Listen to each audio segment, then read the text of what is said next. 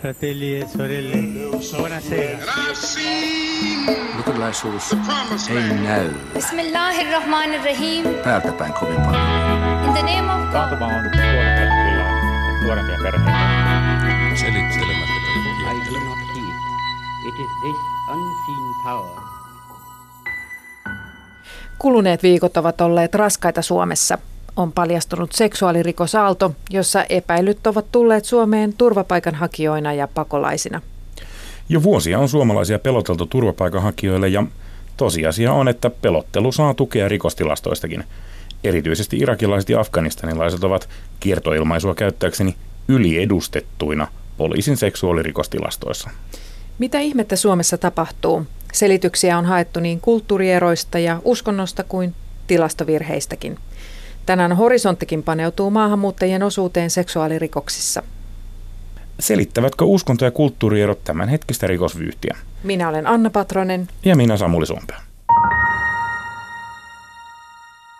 Tervetuloa keskusteluun vastaava tutkija Marja Tiilikainen siirtolaisuusinstituutista.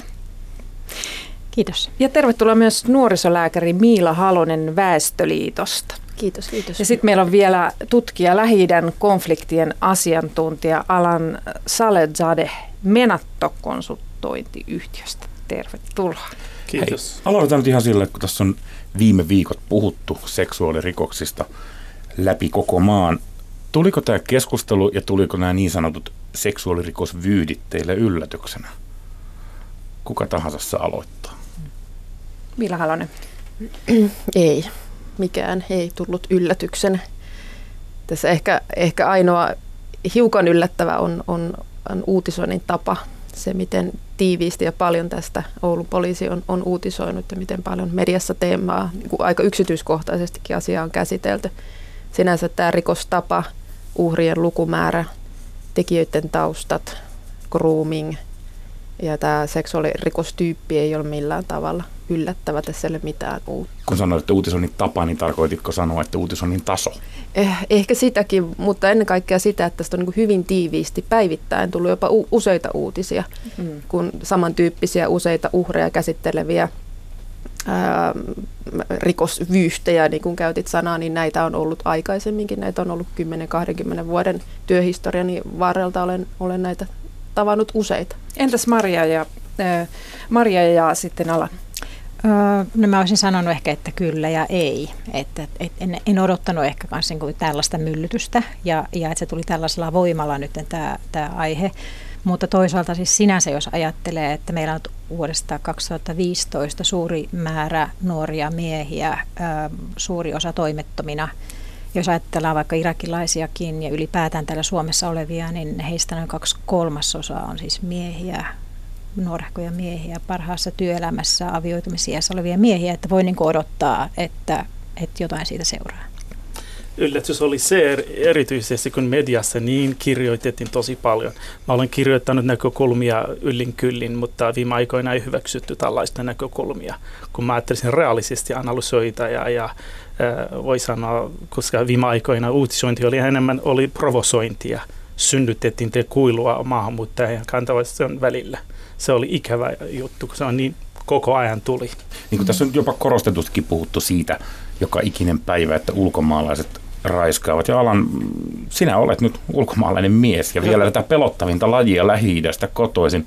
Miltä tämä keskustelu näyttää susta omakohtaisesti tästä näkökulmasta? Ää, se, vaikka mä asun Helsingissä keskustassa ja vaikka meidän naapurissa on tunnettuin suomalainen taiteilija, en halua sanoa nimen, pidin vähän small talkia aina meidän kulttuurin mukaisesti hississä ja mä sanoin, satoi tosi paljon lunta eilen. Hän sanoi, jo onneksi koska ei enää ulkomaalaiset raiskajat ylittä tornion ää, raja. Eli se tarkoittaa, jos niin tunnettu taiteilija tai jotkut noinkin se, se on ikävä juttu, kun on niin levinnyt tai, tai jotkut synnyttävät tämä viha ja lietsovat. Tuntuuko, että sinun pitää selitellä sitä, että miksi sinä olet ja miksi sinä olet täällä ja miksi sinä olet tuon näköinen? No koko ajan tulee, onko se, miksi, miksi ette opettaa teikäläisille käytäytyä? Niin se on sun vastuulla. no, okay. me en ole klaanijohtaja eikä maahanmuuttaja. Se, kaikki suomalaisetkin Suomen rajan ulkopuolella ovat maahanmuuttajia. Mä vain viimeinen lause sanoisin, jos Teuvo raiska Istanbulissa ja, ja Osman raiska Oulussa, heidän sukulaiset, kansalaiset ovat viattomia. Kaikki paheksuvat tämän kaltaista tekoja. Mm, Miila Halonen, mistä tässä sun näkemyksen mukaan on, mitä tässä on tapahtunut? Räjähtikö tässä seksuaalirikollisuus yhtäkkiä käsiin? Onko tässä kyse maahanmuuton aiheuttamista ongelmista? Mun mielestä mikään ei sinänsä ole, ole räjähtänyt käsiin. Se on tietysti totta, että, että rikosilmoitukset, seksuaalirikoksia koskevat rikosilmoitukset ovat, ovat kasvaneet, Uh, mutta sitäkin voidaan miettiä, että mikä sitä selittää, että onko, onko ilmoituskynnys laskenut, onko se, että, että muutama vuosi sitten tuli voimaan laki, joka velvoittaa nuorten kanssa toimivia ammattilaisia tekemään rikosilmoituksen aina kun epäilee nuoreen kohdistunutta seksuaalirikosta, vai onko niin, että, että maahanmuuttajan tekemä, tekemästä rikoksesta on helpompi tehdä rikosilmoitus kuin kantasuomalaisen, vaikka oman kaverin tai, tai sukulaisen tekemästä, että et mitä siellä on. Mun mielestä mikään ei sinänsä ole räjähtänyt käsiin, tässä ei ole mitään, mitään uutta, mutta tuota, on toki hyvä, että asiasta puhutaan ja me pyritään löytämään tapoja ennaltaehkäistä ja pyritään löytämään nyt ennen kaikkea tapoja päästä tästä eteenpäin, ettei näitä rintamalinjoja nyt synny tänne Suomen sisälle eri, eri kulttuureiden, eri, etnisyyksien välillä. Sä olet tällä viikolla kirjoittanut ilmiöstä nimeltä grooming ja se on varmastikin tullut monen suomalaisen tietoon ensimmäistä kertoa. Mistä, mistä tässä ilmiössä on kyse? Äh, grooming-sana suomeksi käännettynä on jotakuinkin lapsen houkuttelua seksuaaliseen tekoon. Siinä ei, ei määritellä tavallaan sitä tapaa jolla, tai välinettä, jolla se houkuttelu on tapahtunut, vaan puhutaan siis houkuttelussa, että jollain lailla rakennetaan luottamussuhdetta lapseen, jotta sitten vähitellen tekijä pääsee kohti sitä oikeaa määränpäätään, eli jotakin usein kajoavaa seksuaalista tekoa. Tänä päivänä grooming tapahtuu pitkälti verkkomaailmassa, käytetään jotakin sosiaalisen median applikaatiota hyväksi ja käydään siellä, siellä keskustelua. Groomingille tyypillistä on se, että se vie aikaa, se on tämmöinen manipulatiivinen prosessi, johon voi mennä päiviä, viikkoja, joskus jopa kuukausia. Ja sekin on tyypillistä, että yhdellä tekijällä saattaa olla paljon verkkoja vesillä, että useita uhreja yhtä aikaa jossakin prosessin vaiheessa. Mm. No tässä esimerkiksi tässä Oulun vyhdissä, niin siinä ei ole annettu tietoa epäilyjen äh, lähtömaata, mutta tiedämme poliisin tilastoista, että seksuaalirikoksissa on piikki afgaanien ja irakilaistaustaisten ihmisten suhteen. Niin nyt haluaisin kysyä äh, Maria Tiilikainen ja Alan Zalezadeh, äh, Miten te niin kuin, hahmotatte, että vaikuttaako tämä lähtömaan islam taustauskontona ja kulttuurina mahdollisesti tässä? Islam tai kulttuuri niin kuin selittävänä tekijä on aivan liian niin kuin yksinkertaistava. Et ei, ei, ei voida vetää sellaista yhteyttä missään tapauksessa. Jota ajatellaan muslimeita, muslimeita tässä maailmassa, että heitä on ehkä 1,5 miljardia. Ja he tulee eri kulttuurista taustoista, eri yhteiskunnallisista järjestelmistä – erilaisista perhe- ja, ja sukupuolijärjestelmistä, erilaisista sosioekonomisista ja perhekulttuurista taustoista, lainsäädännöllisistä järjestelmistä. Ei voi millään niin kuin vetää sellaista johtopäätöstä, että tämä nyt liittyisi jotenkin islamiin. Että ei, ei ole sellaista, sellaisia niin kuin normeja islamissa, jotka määrittäisi tai oikeuttaisi tämän tyyppisiä tekoja. Että päinvastoin, jos ajatellaan niin kuin, ähm, sukupuolis, sukupuolisuutta islamissa, niin se on hyvin vahvasti rajattu avioliittoon ja, ja tällaiset niin kuin ulkopuoliset suhteet on hyvin vahvasti kielletty. No entä sitten tämä niin kuin, tuka, vähän tukahtunut suhde seksuaalisuuteen, voisiko se vaikuttaa? Ää, toki niin kuin nämä, jos ajatellaan sukupuolien välisiä eroja ja rooleja, niin ne on, ne on niin kuin, naisilla on monissa näissä maissa, mistä meillä on tullut pakolaistaustaisia henkilöitä, niin naiset on niin kuin epätasa-arvoisessa asemassa suhteessa miehiin. Ää, ja siellä varmasti on niin kuin monen, monen tyyppistä ää, jännitettä siitä johtuen. Mutta et ei, ei sekään ri, ri, riitä niin kuin, niin kuin selittämään tätä. Et toki niin kuin sukupuolijärjestelmät on hyvin erilaiset ja ihmiset, jotka tulee ää, näistä lähi maista, joista nyt puhutaan, niin he kohtaavat hyvin erilaisen naisen roolin ja aseman ja, ja siinä on toki sit sellainen niin kuin oppimisen ja miettimisen ja läpikäymisen paikkaa, että mitä se tarkoittaa mutta ei se, ei se niinku yksistään riitä. Et mun mielestä ehkä voidaan palata näihin syihin vielä tarkemmin, mutta et esimerkiksi Marko Juntunen on hyvin eri, erinomaisessa kirjoituksessaan Facebookissa tällä viikolla kirjoittanut siitä, että pitkästä traumaattisesta historiasta, jota esimerkiksi irakilaiset ovat kokeneet ja kuinka se on yksi taustalla oleva syy. Ala, mitä uskot näiden traumojen kotimaan väkivallan ja muun voi vaikuttaa tällaiseen. Moni tulee kuitenkin aika kamalan historian taakan kanssa Suomeen. Kyllä, samaa mieltä teidän kanssakin tästä asiasta. Eli mä, minun mielestäni raiskaus kaikkialla maailmassa, maailmalla on raiskaus. Erityisesti se ei kuulu kulttuurin eikä uskontoon. Ja mä voin sanoa erityisesti islamin, koska muslimimaissa, jos katsotte lainsäädäntöä, kaikkialla melkein yli 18-vuotiaita heti teloitetaan, äh, raiskaajia teloitetaan. Mä en sanoisi, onko se hyvä päätös tai tuomio tai ei. Toinen juttu, että kaikki pakolaiset ja turvapaikan selvästi ja tarkkaan tietävät, että, että raiskaus on raiskaus, piste. Mutta silti jotkut syyllistyvät. Tässäkin Suomessakin, vaikka tiedetään, tässä Suomessakin on raiskaus, on raiskaus, pedofilismi on pedofilia, silti, silti tehdään. Eli se, se, kyllä ehkä se vaikuttaa, kyllä. Tai roolikin mä ajattelisin vähän kommentoida tästä asiastakin. Siellä on, asiat on ihan tarkka määritelty lähi että, että ei saa koskea naisia luvatta plus täytyy mennä naimisiin, sitten aloittaa suhteita. Toki lainsäädännöt samaa mieltä eivät ole tasa-arvoisia – jos vertaillaan tasa-arvoiset. Eli naisilla vähän heidän mukaan, vaikka me en hyväksy tämän kaltaisen järjestelmän, enemmän tasa-arvoisen järjestelmän kannattaja mä olen. Mutta siellä naisilla on omat roolit, miehillä on omat roolit. Ja, ja jos puhutaan vaikka Irakissakin, tytöt ja pojat opiskelevat yhdessä Irakissa systeemissä Saddamin aikanakin ja Afganistanissakin. Eli sillä tavalla he nähneet ja heillä on siskoja, kun kysytte vaikka raiskailta, että jos joku koskee sun siskon ja tekee samalla, varmasti reagointi onko. Eli kova. Mä vain lyhyesti kommentoin, kun teillä on jo paljon aikaa varmasti, että jos katsotaan, he, me en tiedä heidän backgroundia, mutta varmasti kun Irakissa ei ollut semmoisia pysyvää ja rauhallista systeemiä, että se on ollut sodat koko ajan Saddamin aikana 91 alkaen nykyhetken astikin. Suurin osa pakolaisetkin ovat esimerkiksi Basra-alueelta, kun ISIS hallitsi ja oli sota ja konflikti. Harva pääset kouluun. Harva saaneet tavallista koulua, kasvatusta, rakkautta ja niin poispäin. Eli siitä se on kiva tutkia tämän kaltaista. Normaali irakilaiset, normaali iranilaiset, afganilaiset tuskin raiskaavat ja siellä, sillä tavalla tekevät jotain tämän kaltaista tekoja. Mutta lähtömainen Suomen ero on kuitenkin siinä, että monessa lähtömaassa nuoret eivät saa seurustella keskenään, Suomessa sitten saadaan seurustella keskenään, niin eikö tässä nyt voi tarjota sellaista ihan puhdasta väärinkäsitysselitystä tähän, kun ei oikein tiedetä sääntöjä? Sielläkin sa- äh, seurustellaan esimerkiksi Iranin virallisen lehden mukaan. Siellä islamilainen tasavalta kirjoitti, me olemme huolissaan, koska yli 80 prosenttia lukiolaiset seurustelevat. Apua, mitä voidaan tehdä? Niin mietin tätä näin, että ja. jos ajatellaan vaikka Afganistania, niin Afganistania, niin siellä nainen pukeutuu burkaan. Ei kaikkialla.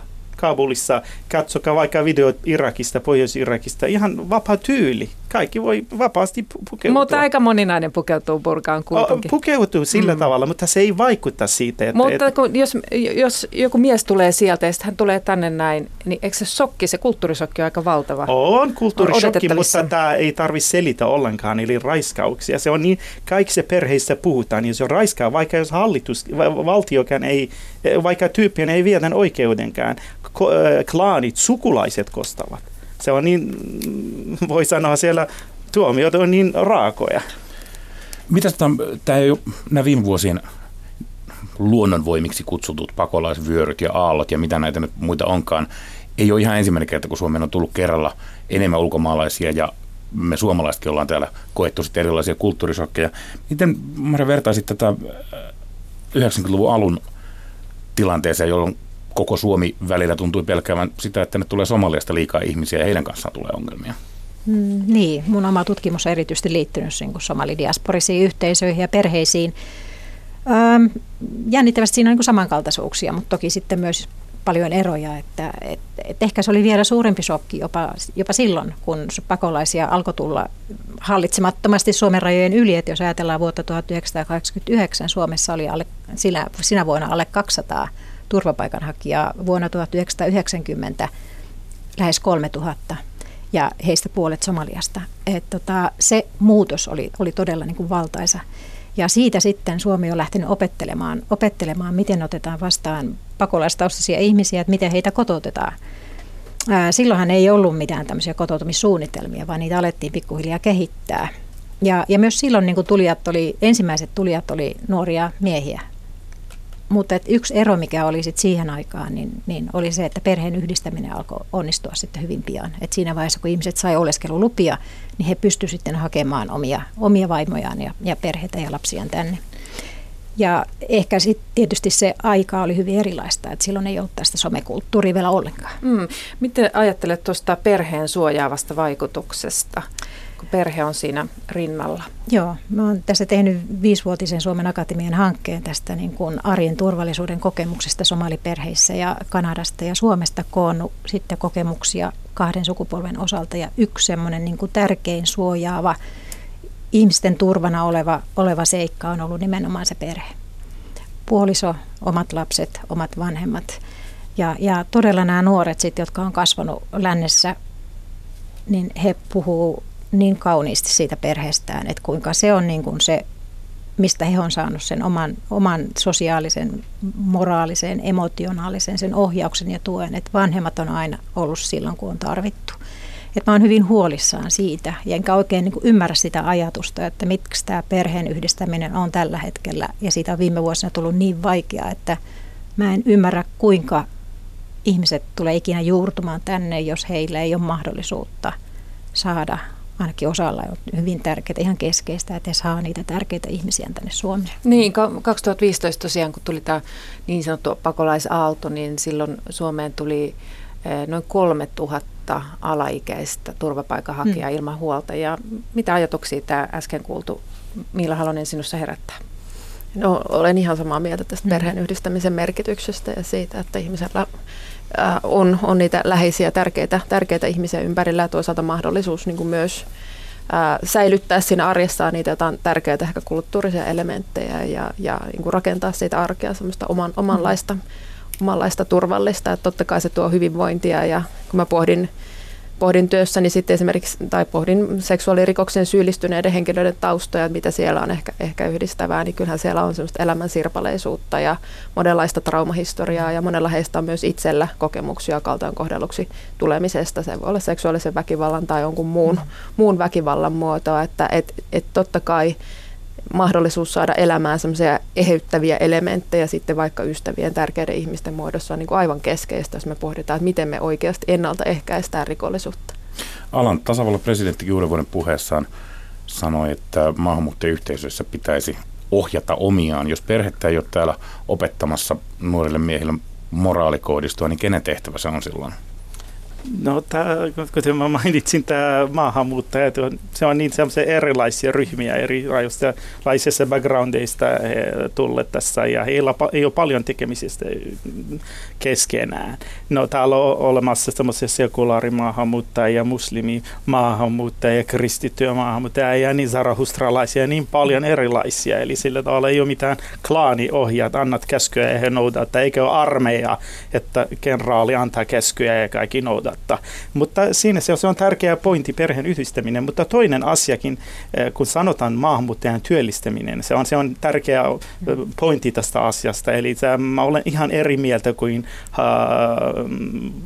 hallituksen projekteista, kun sanotaan maahanmuuttaja työllistynyt. Mä tunnen tosi paljon suorittaneet tohtoritutkintoja ja ei löytäneet ollenkaan työtä, tosi paljon työttömyyttä. Eli miksi hyväksyt maahanmuuttaja tänne, turvapaikanhakijat tänne, mutta et työllistä, etkä teke mitään tämmöisiä selkeitä ja tärkeitä projekteja. On suoritetaan erilaisia projekteja noin suorituskeinoisesti, että noin mene kursseihin ja tästä, mutta ikuisesti. Mä tunnen esimerkiksi äh, laivan kapitaaneja tai, tai, tai lentäjiä ja niin poispäin. He siivoavat ja ei löytä työtä. Eli se on, se on yksi, yksi ongelmakin edelleen. Mutta toinen juttu minustakin tämä maahanmuuttajien, jotka hyväksytään heitä tänne Suomeen, kun annetaan turva, turvapaikka, heillä, heidän ei pitäisi ollenkaan synnyttää turvattomuutta. Se on fakta. Eli kaikki maahanmuuttajat, eh, moskeijat, eh, kirkot, eh, voi sanoa asiantuntijat, keskustelevat tämä oma porukka kaveri sukulaisten kanssa. Eli hei, kun olet täällä, sun täytyy noudattaa Suomen tasa-arvoisia lakeja. Muuten, miksi olet täällä? että haluaa muuttaa Suomen vaikka Syyrian kaltaiseksi konfliktikentäksi ja niin poispäin. Maria Tiilikainen, tässä työttömyys maahanmuuttajien huono työllistyminen mainittiin. näetkö sen isona tekijänä tässä? Miten se on vaikuttanut Somalian kotoutumiseen? No kyllä se on, että jos katsotaan, niin se työllistyminen on, on ollut haaste tässä kohta 30 vuoden aikana. Ja jos katsotaan niin ylipäätään pakolaistaustaisten ihmisten työllistyminen on ilman muuta vaikeampaa kuin sitten niiden, jotka tulevat tänne niin kuin ensisijassa tekemään työtä. Et se, on, se, on, se on todellakin haaste ja sitä kautta syntyisi niitä mm, tärkeitä kontakteja valtaväestöön, suomalaisiin. Sitä kautta sitten se kotoutuminen niin kuin lähtisi varmasti nopeutumaan monella lailla. Mutta nyt jos ajatellaan vaikka Suomen somalialaistenkin kotoutumista tänne, niin sitten jollain muilla niin kuin kotoutumisen mittareilla niin he ovat erittäin hyvin kotoutuneita. Että esimerkiksi poliittinen osallistuminen on hyvin vahvaa. Mm. Vaalit lähestyvät jo useampia ehdokkaita. Kyllä, ja myös niin kuin edellisissä kunnallisvaaleissa, niin heitähän 11-12 taisi päästä läpi. On varavaltuutettuinen ja valtuutettu. No usein keskustelu keskittyy näihin tekijöihin, mutta mietitään sitä, miksi joku raiskaa, mitä ras, pitäisi tehdä. Mutta mitä mieltä te olette, että erityisesti Miila Halonen, että miten tämä uhrien näkökulma on päässyt keskustelussa esiin? Tällä hetkellä se kuuluu siellä kyllä aika huonosti, että et uhri, uhreista kannetaan huolta ja ollaan, ollaan, ollaan niin heistä, heistä hyvin, hyvin surullisia ja huolissaan siitä, että pääsevätkö he avun piiriin ja että et ehkä, ehkä heidän, heidän tarinaansa kuullaan tässä aika, aika vähän tällä hetkellä. Millainen se tarina on, että olet ollut tekemisissä ihmisten kanssa, jotka on joutunut tällaisen rikoksen kohteeksi? Mm. Siellä on tietysti hirveän monenlaisia tarinoita, että, että tota, uhriksi tai teon kohteeksi joutuneella on tietysti jokaisella niin oman, omanlaisensa tausta ja, ja nyt sen enempää syyllistämättä heitä, niin toki siellä on paljon tarvitsevuutta ja äm, halua tulla nähdyksi ja kohdatuksi ja halu saada ihailua ja, ja, ja huomiota. Ja se voi olla yksi syy siihen, että miksi nuori ehkä lähtee tällaiseen grooming-prosessiin mukaan, eikä ehkä huomaa, huomaa että tässä ei, ei ole ihan puhtaat tarkoitusperät tällä, tällä tekijällä. Siellä on monenlaisia tarinoita. Toki sitten on, on myös, myös, myös sellaisia tarinoita, että, että tota, asiat on tulleet vastaan hyvin yhtäkkiä yllättäen, että, että vaikka tausta olisi mikä, niin tulee, tulee sitten ylläty, yllätetyksi. On koko ajan mielessä keskustelu, joka seksuaalirikoksiin liittyen aina jossain kohdassa päädytään siihen puheeseen siitä, että oliko naisella liian lyhyt hame tai jotakin muuta, ja sitten muistetaan, että naista ei pidä tästä syyllistä, mutta sen uhallakin kysyn nyt, mm. että onko jotain, mitä me voitaisiin tai mitä meidän pitäisi nuorille opettaa, jotta he olisivat paremmassa turvassa? Kyllä mun mielestä on ihan, ihan keskeisen tärkeä keskusteluaihe, eikä, eikä tässä ole mitään, mitään mun mielestä syyllistämisen sävyä, jos me puhutaan turvataitojen opettamisesta. Tai Sinä osaat sen paremmin kuin minä.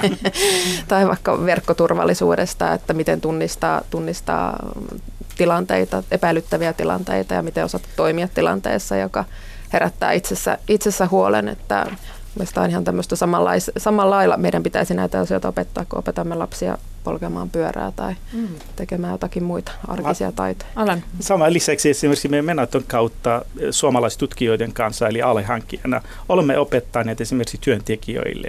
Tampereella, vasta, Tampereen vastaanottokeskuksissa, tässä Helsingin vastaanottokeskuksissa, Kauhavan ja niin poispäin. Eli mä uskoisin näin, että maahanmuuttajat sataprosenttisesti turvapaikanhakijat ovat tietoisia, että raiskaus on raiskaus, piste. Mutta se on hyvä aina muistuttaa. Tiedetään Suomessakin, että alkoholismi aiheuttaa niin paljon mm, huonoja seurauksia, mutta silti opetetaankin koko ajan A-klinikalla, että alkoholin liikaa juominen on niin huono ja niin poispäin. Sen takia se on hyvä aina muistuttaa. Ja pitäisi toimia sillä tavalla, käyttää tämä porkkana ja keppiä, että, että hei, jos sä käytäytyt hyvin ja integroitut hyvin, ää, noudattaa tasa-arvon normeja, sä saat nopeampi kansalaisuutta ja niin pääset tänne tonne. Eli tämän kaltaisen täytyy muistuttaa heille, että muuten menetät, sulla ei ole enää tulevaisuutta Suomesta, karkoituspäätöksiä tulee ja niin poispäin. Tämä keppi ja porkanan käyttökin, se on hyvä käyttö, koska kotona lähidessä käytetään aina. Jos et tee näin, jos uskovaisessa perheessä et pääset helvettiin, jos käytäytyt näin, pääset paradiisiin. Mm. Se on houkuttelukeinoja. Mm. No Marja Tiilikainen, mitä sinä ajattelet, kenen tehtävä on opettaa tätä suomalaista normikoodistoa ja miten vaikea tehtävä se onko? Se on varmasti jaettu tehtävä. Että kyllä tässä on viranomaisilla oma rooli ja, ja myös sitten näillä kolmannella sektorilla on oma rooli vertaistuella samasta taustasta tuleilla ihmisillä.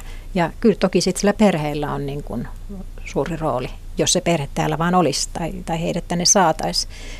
Ähm, Tämä kotoutuminen on niin kuin prosessi, että se ei varmasti tapahdu viikossa tai eikä kahdessa, että se saattaa viedä monta vuotta tai ehkä jopa sukupolven ennen kuin se tapahtuu, että riippuen mitä niin kuin katsotaan. Ja, mutta toki ää, niin, tarvitaan laillisuuskasvatusta, sukupuolikasvatusta, seksuaalikasvatusta, erilaisia, erilaisia asioita, jotta tuetaan ihmisiä kotoutumaan tänne. Hmm. Mistä pitää oppia pois? Jälleen siinä on niin kuin, ihmiset tulee niin eri taustoista, että sitä on vaikea niin kuin sanoa, että jonkun ryhmän pitää oppia pois jostain tietystä asiasta, mutta että ainakin mitä meidän suomalaisten meidän pitää miettiä, että mistä meidän pitää oppia pois. Ähm, mitä mä halusin muuttaa, niin on, on se ja tärkeää, että me pyritään vaikuttamaan kaikki siihen, että me ei leimata niin kuin ketään ryhmää lähtökohtaisesti uskontonsa, etnisyytensä, kulttuurisen taustansa mukaan, vaan niin kuin otetaan ihmiset yksilöön ja lähdetään miettimään tilannetta siitä lähtien ja myös meidän niin kuin, siis koko tämä asenneilmapiiri, että tämä on nyt todella hurjaa vaalien alla tällä hetkellä, että, että tämä pitäisi nyt niin kuin pystyä keskittymään olennaisiin seikkoihin. Että meillä on äärettömän tärkeä keskustelu käynnissä nyt siitä, että kuinka Suomessa suhtaudutaan seksuaaliseen väkivaltaan, tämä ei ollenkaan ole niin kuin maahanmuuttokysymys. Kiitos heidän. Tämä on tullut, niin kuin, siitä nyt keskustellaan, mm. mutta tästä olisi pitänyt keskustella kauan aikaa sitten. Niin, siis iso kysymys varmasti tosiaan onkin, että missä määrin nämä tragediat ylipäänsä liittyvät maahanmuuttoon. Jos nyt uutisoidussa asiassa on osaltaan kyse siitä, että miehet ovat sosiaalista mediaa käyttäen houkutelleet lapsia johonkin salaiseen paikkaan hyväksikäytettäväksi kenties alkoholia tai rahaa lupaamalla. Alan, miten todennäköisenä pidät, että Irakissa, Syyriassa tai Iranissa olisi meneillään sellainen epidemia, että sosiaalisessa mediassa houkutellaan nuoria tyttöjä johonkin pahuuden teille. Voiko toi olla niin ulkomailta tänne tuotu toimintatapa. Ei, ei itse asiassa. Se, mä sanoin, kun siellä on rangaistukset on niin kovia. Sielläkin tehdään. Eli paha ihminen, hyvä ihminen kaikkialla on hyvä, te käytäytyy hienolla tavalla. Paha ihminen käytäytyy huonolla tavalla. Mä kysyn suomalaisilta, kantaväestöltä, mäkin olen uusi suomalainen. Jos 35 000 suomalaisnuori miehet menevät vaikka Siljalainille tai, tai ulkomaille asumaan ilman työtä, ei, ei, eivät osaa kieltä, eivät integroitu, ei tiedä mitään kulttuurista tapoista ja niin poispäin, mitä tapahtuisi. Eli noin 20-30 tyyppiä. Yksikin on liikaa, mutta noin 20-30 tyyppiä raiskaajia löytyy. Se on ihan tavallista 35 000, eli mädäntyneitä omenoita aina löytyy. Eli siitä ei ole mitään kuulu kulttuurin oikeasti tällaista. Eli pitäisi estää, ei pitäisi syntyä kuilu maahanmuuttajien ja kantaväestön välillä, koska seuraukset ovat korvamattomia oikeasti. Mm, Miila Halonen, Miten me voitaisiin mennä suomalaisena yhteiskuntana eteenpäin tilanteessa, jossa meillä on kymmenen, kymmeniä tuhansia uusia maahanmuuttajia? Mä jotenkin jatkasin tai ottaisin ehkä, ehkä kopin tuosta, mitä, mitä Alan sanoi, että, että nyt tavallaan pitäisi muodostaa yhtenäinen rintama. Meidän täytyisi nyt tavallaan niin kuin tulla jotenkin esiin, puhua yhdessä yhteisen ääneen niiden hyvien arvojen asioiden takia, joka, tekee Suomesta erinomaisen maan hyvän yhteiskunnan ja että täällä on tilaa kaikille ja että me ei anneta niiden muutamien kymmenien mätien omenoiden pilata tätä meidän yhteiskunnan hyvää henkeä. Että me puhutaan, puhutaan lähimmäisen rakkaudesta ja me puhutaan tasa-arvosta ja yhdenvertaisuudesta, eikä anneta nyt niin kuin vihan, vihan vallata meitä ja luoda niitä, rinta, niitä kuiluja, rintamalinjoja tänne maan sisään tai meidän omien korvien väliin. Maria. Um, ehkä tuohon voisi vaan lisätä, että sitten näiden prosessien myös nyt niin kuin uudelleen tarkastelu, että me ollaan nyt jälleen vähän uudessa tilanteessa, ja että miten tästä eteenpäin, että varmasti ja me maahanmuutto tulee Suomeen jatkumaan ja lisääntymään ja, ja mehän tarvitaan maahanmuuttajia, että meidän yhteiskunta on varmasti muuttumassa niin kuin kiihtyvällä vauhdilla, että mitä tulee niin kuin maahanmuuttoon. Ja se on tärkeää, että, että meidän täytyy myös niin kuin mm, miettiä, miten me yhdessä eletään ja, ja mitkä on niin kuin ne keinot, miten nopeutetaan prosesseja, miten ihmiset saa nopeammin ää, oleskeluluvat tänne. Ja miten siitä jatketaan. Ja oikein lyhyesti loppu Alan Salezade, miten me huolehditaan siitä, että muutkin kotoutuvat yhtä hyvin kuin sinä?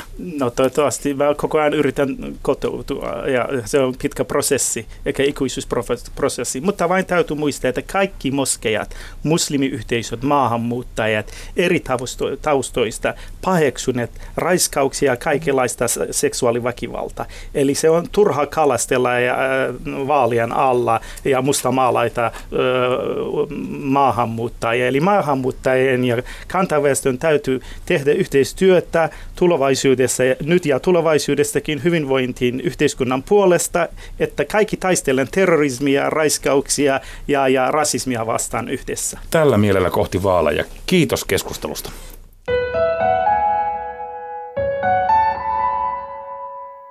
Vuoden 2015 pakolaiskriisin aikaan Suomeen tuli yli 3000 alaikäistä turvapaikanhakijaa ilman huoltajaa.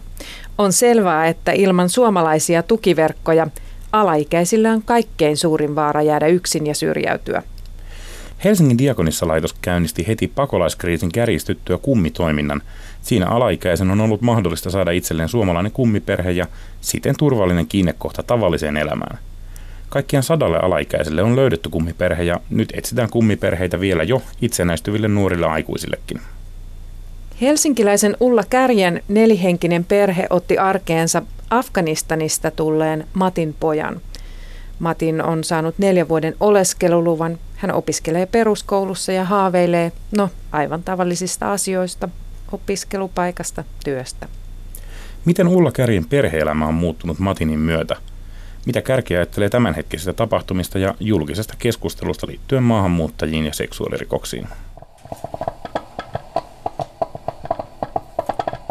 Me ollaan semmoinen niin aika epäaktiivinen perhe, että että tota, ei mitään erikoista olla jaksettu järjestää tälle meidän kummipojalle, mutta kyllä ihan niin kuin kaikista tärkeintä on niin kuin vaan se, että on, on niin kuin jaksaa tavata, on sen verran aikaa, että säännöllisesti, säännöllisesti tapaa ja, ja ihan jutellaan. Ja, että alussa me aika paljon laitettiin yhdessä ruokaa ja juteltiin ja en mä, no katsottiin televisioa, pelattiin seurapelejä, käytiin kävelyllä, käytiin kaupassa. Ei, mitään, ei todellakaan mitään erikoista, että, että tutustuttiin vaan siinä alussa. Ulla Kerki, teidän perhe on siis äh, kummiperhe pojalle, joka on tullut äh, silloin 2015 pakolaisaallon seurauksena Suomeen. Minkälaisen pojan te saitte? No me saatiin, silloin hän oli 17-vuotias Afganistanista tullut poika. Ja tota, no en mä tiedä, hän on siis tosi kiva poika. Ihan, ihan tavallinen nuori hän on. Siis tietysti hän on niinku erilainen, kun ei hän ole täällä Suomessa kasvanut, mutta toisaalta hän on niinku ihan tosi samanlainenkin. Tosi samanlainen ja, ja tavallinen nuori. Että tota, äm, hän on tosi rauhallinen, vähän ujo ää, hän on superkiva ja kohtelias ja sellainen niin kuin, hän on aika tekevä tyyppi, että, että hän on niin kuin meillä auttanut parissa remontissa aika paljon. Sitten tota, ää, meidän ää, nuoremmalla tytöllä on nyt leikkimökki ihan sen ansiosta, että tota, Matin on meidän kavereiden pihasta purkanut tosi taitavasti vanhan leikkimökiin ja sitten yhdessä on pystytetty se tänne meidän pihalle. Ja sitten hän on juossut mua karkuun täällä meillä, kun mä yritin maksaa. Hän ei siis suostunut ottamaan rahaa. Ei siis, ei niin kuin suostunut mitenkään. Se ei onnistunut, vaikka se oli tosi iso työ. Hei, entä sitten se kielimuuri? Miten te oikein kommunikoitte ainakin siinä alussa? No siinä alussa niin se oli sille vähän haastavaa, että, että äm, pojalla oli puhelimessa Google Translate ja sitä silloin alussa aika paljon käytettiin ja ladattiin omiinkin puhelimiin. Mutta tota, nyt mä kyllä mä puhun hänelle ihan tällainen, niin kuin, niin kuin mä puhun nyt tässäkin ja, ja hän ymmärtää ja kyllä me niin kuin kaikesta pystytään puhumaan. Sitten joskus, jos tulee joku sana, mitä ei ymmärretä, niin se katsotaan, mutta nyt sitä tapahtuu ihan tosi harvoin. Millaisia kulttuurisia yhteentörmäyksiä teillä on käynyt? No ei nyt mitään niin kuin törmäyksiä, mutta että jostain jutusta silloin alussa niin kuin tajus, että, että tulee eri kulttuurista, että et, et, niin kuin mä tajusin yhtäkkiä, ne oli niitä aika ensi, ei nyt ensimmäinen eikä toinenkaan, mutta ensimmäisiä kertoja, kun hän oli meillä kotona käymässä. Ja tota, sitten mä huomasin, että oltiin siis keittiössä ja käymme jotain ruokaa silloinkin laiteltiin, että, tota, että hän aina niin kuin nousi seisomaan, kun mä nousin tuolilta. Ja sitten mä sanoin, että hei, että onko, onko sulla kotona sillä tavalla, että kun niin kuin vanhempi ihminen nousee seisomaan, niin, niin sä et voi istua. Et, joo, on. Mutta sitten kun mä olin tähän kiinnittänyt kerran huomiota, niin se loppui kyllä sitten siihen, että kyllähän nyt tietää, että täällä Suomessa saa ihan istua ja olla, olla epäkohteliaasti istua, vaikka, vaikka tätä äiti seisookin. Mikä tässä on ollut antoisinta? No siis ehdottomasti antoisinta on ollut ihan tämä poika. Että on, on saanut niin tällaisen ihanan nuoren ihmisen lisää omaan elämään – et se, on vaan, se, se on vaan ollut tosi kivaa. Et hänestä on tullut meille tosi rakas ja, ja varmasti meistä myöskin hänelle. Entä mikä on ollut ehkä vaikeinta tai haasteellisinta?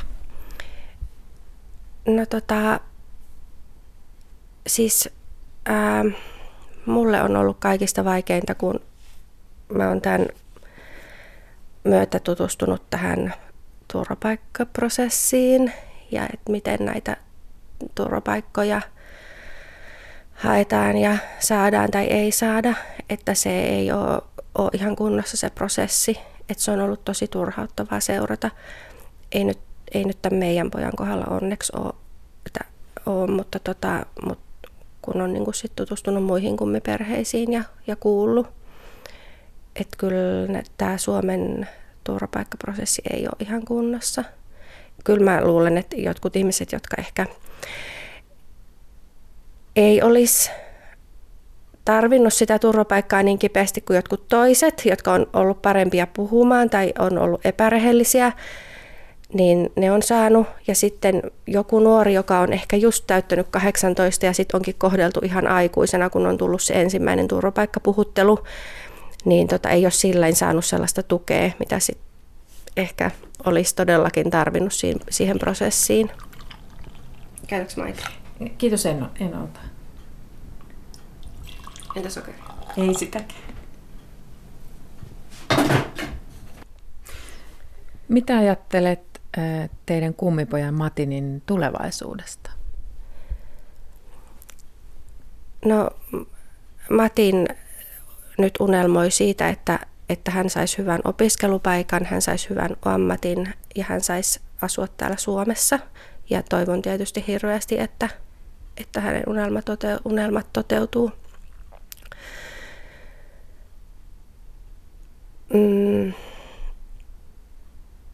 Sitten mä toivon, että, että hän ei niin kuin jäisi ikuisesti siihen maahanmuuttajarooliin, että hän, hän saisi niin kuin olla täällä ihan osallisena ja täysivaltaisena, miten nyt sanoisit, vaikka af, afgaanisuomalaisena, mutta että hän saisi sen Suomen kansalaisuuden ja saisi sitten elää täällä ihan niin kuin rauhassa.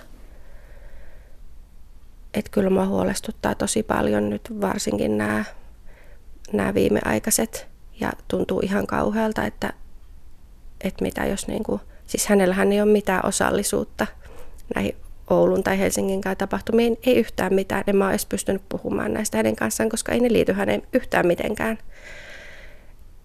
Mutta mitä jos niin kuin joku rupeaa häntä tönimään jossain kadulla tai kauppakeskuksessa tai sanoo jotain pahasti, se tuntuu hänestä varmasti ihan hirveälle. Että ihan hirveä semmoinen suru ja turhautuminen. Että pitäisi jotenkin Suomessakin ymmärtää se, että että hyviä ja pahoja ihmisiä on ihan kaikissa maissa ja kaikissa kulttuureissa. Että, tota, että kaikki maahanmuuttajat ei todellakaan nyt ole vastuussa toisten maahanmuuttajien niin kuin rikoksista, että se pitäisi, pitäisi todella ymmärtää ja pitäisi va, vaan niin kuin enemmän puhua siitä, että miten me voidaan täällä Suomessa ja täällä maapallolla elää yhdessä ja toisia kunnioittain. Että oikeasti ihan varmasti eri uskontoiset ihmiset pystyy, pystyy elämään yhdessä ja pystyy kokemaan kokemaan yhteyttä, että ainakin meidän perheessä se on onnistunut ja se on vaan niin kuin, niin kuin lisännyt meidän, meidän semmoista hyvää oloa ja onnellisuutta ja varmaan voisi Suomessa muutenkin, muutenkin lisätä, että Ja jotenkin siinä kohtaa, kun he täyttää 18 ja he lähtee sieltä nuorten tämmöisestä ryhmäperhekodista, niin kyllä he on tosi yksin. Ihan niin kuin on myös, on myös suomalaiset lastenkodista sijoitetut nuoret on tosi yksin. Et siinä kohtaa erityisesti tarvittaisiin tukea, että hirveästi toivottaisiin, että, että, tota, että kaikilla tässä tilanteessa olevilla nuorilla olisi tällainen kummiperhe. Että sekin, että vaikka tapaisi pari kertaa kuussa, niin sekin on, on tosi paljon enemmän kuin yhtään mitä. Että on joku, jolla laittaa vaikka WhatsAppissa viestiä. Loppuun uutisia uskonnonvapaudesta maailman eri kolkilla. Kaikkiaan 245 miljoonaa kristittyä kärsii maailmassa vakavasta vainosta, kertoo Open Doors-järjestön julkaisema kansainvälinen World Watch List, joka tarkkailee kristittyjen uskonnonvapaustilannetta 150 maassa. Siellä, missä uskonnonvapaus ei toteudu, siellä toteutuvat harvoin myös ihmisoikeudet ja siten lista kertookin myös tarkkailtavien maiden yhteiskunnallisesta tilanteesta pelkän yhden uskontokunnan tilanteen sijaan. Äärimmäisintä vainoa kristityt kokevat Pohjois-Koreassa, Somaliassa ja Afganistanissa, mutta uskonnonvapaus on selkeästi kiristynyt viime vuosina myös esimerkiksi Kiinassa ja Venäjällä. Open Doorsin toiminnanjohtaja Miika Auvinen. Joidenkin arvioiden mukaan Kiinan äh, kristittyihin kohdistuva vaino on pahinta yli vuosikymmeneen peräti vuoden 1976, jolloin Kiinassa päättyi maan kulttuurivallankumous. Ja syyn on se, että tällä hetkellä presidentti Xiin johtama kommunistipuolue on uuden helmikuussa 2018 voimaan tulleen lainsäädännön pohjalta alkanut hyvin voimakkaasti suitsia kaikkia uskonnollista toimintaa netissä ja myöskin sitten kristillistä toimintaa niin, että muun muassa alaikäisten alle 18-vuotiaiden osallistumista kristilliseen toimintaan rajoitetaan. Ja syynä saattaa olla se, että viime vuosina Kiinassa kristit on kasvanut, kristittyjen määrä on kasvanut tosi voimakkaasti ja vastaavasti kommunistisen puolueen jäsenkirjan omaavia ihmisiä on arvioiden mukaan tällä hetkellä esimerkiksi reilusti vähemmän kuin kristittyjä Kiinassa. Miika Auvinen Open Doors-järjestöstä Venäjä on noussut nyt niiden 50 maan joukkoon, jossa kristittyillä on uskonnonvapaustilanteen mukaan kaikkein vaikeinta. Ja tämä on uutta. Mitä Venäjällä tapahtuu?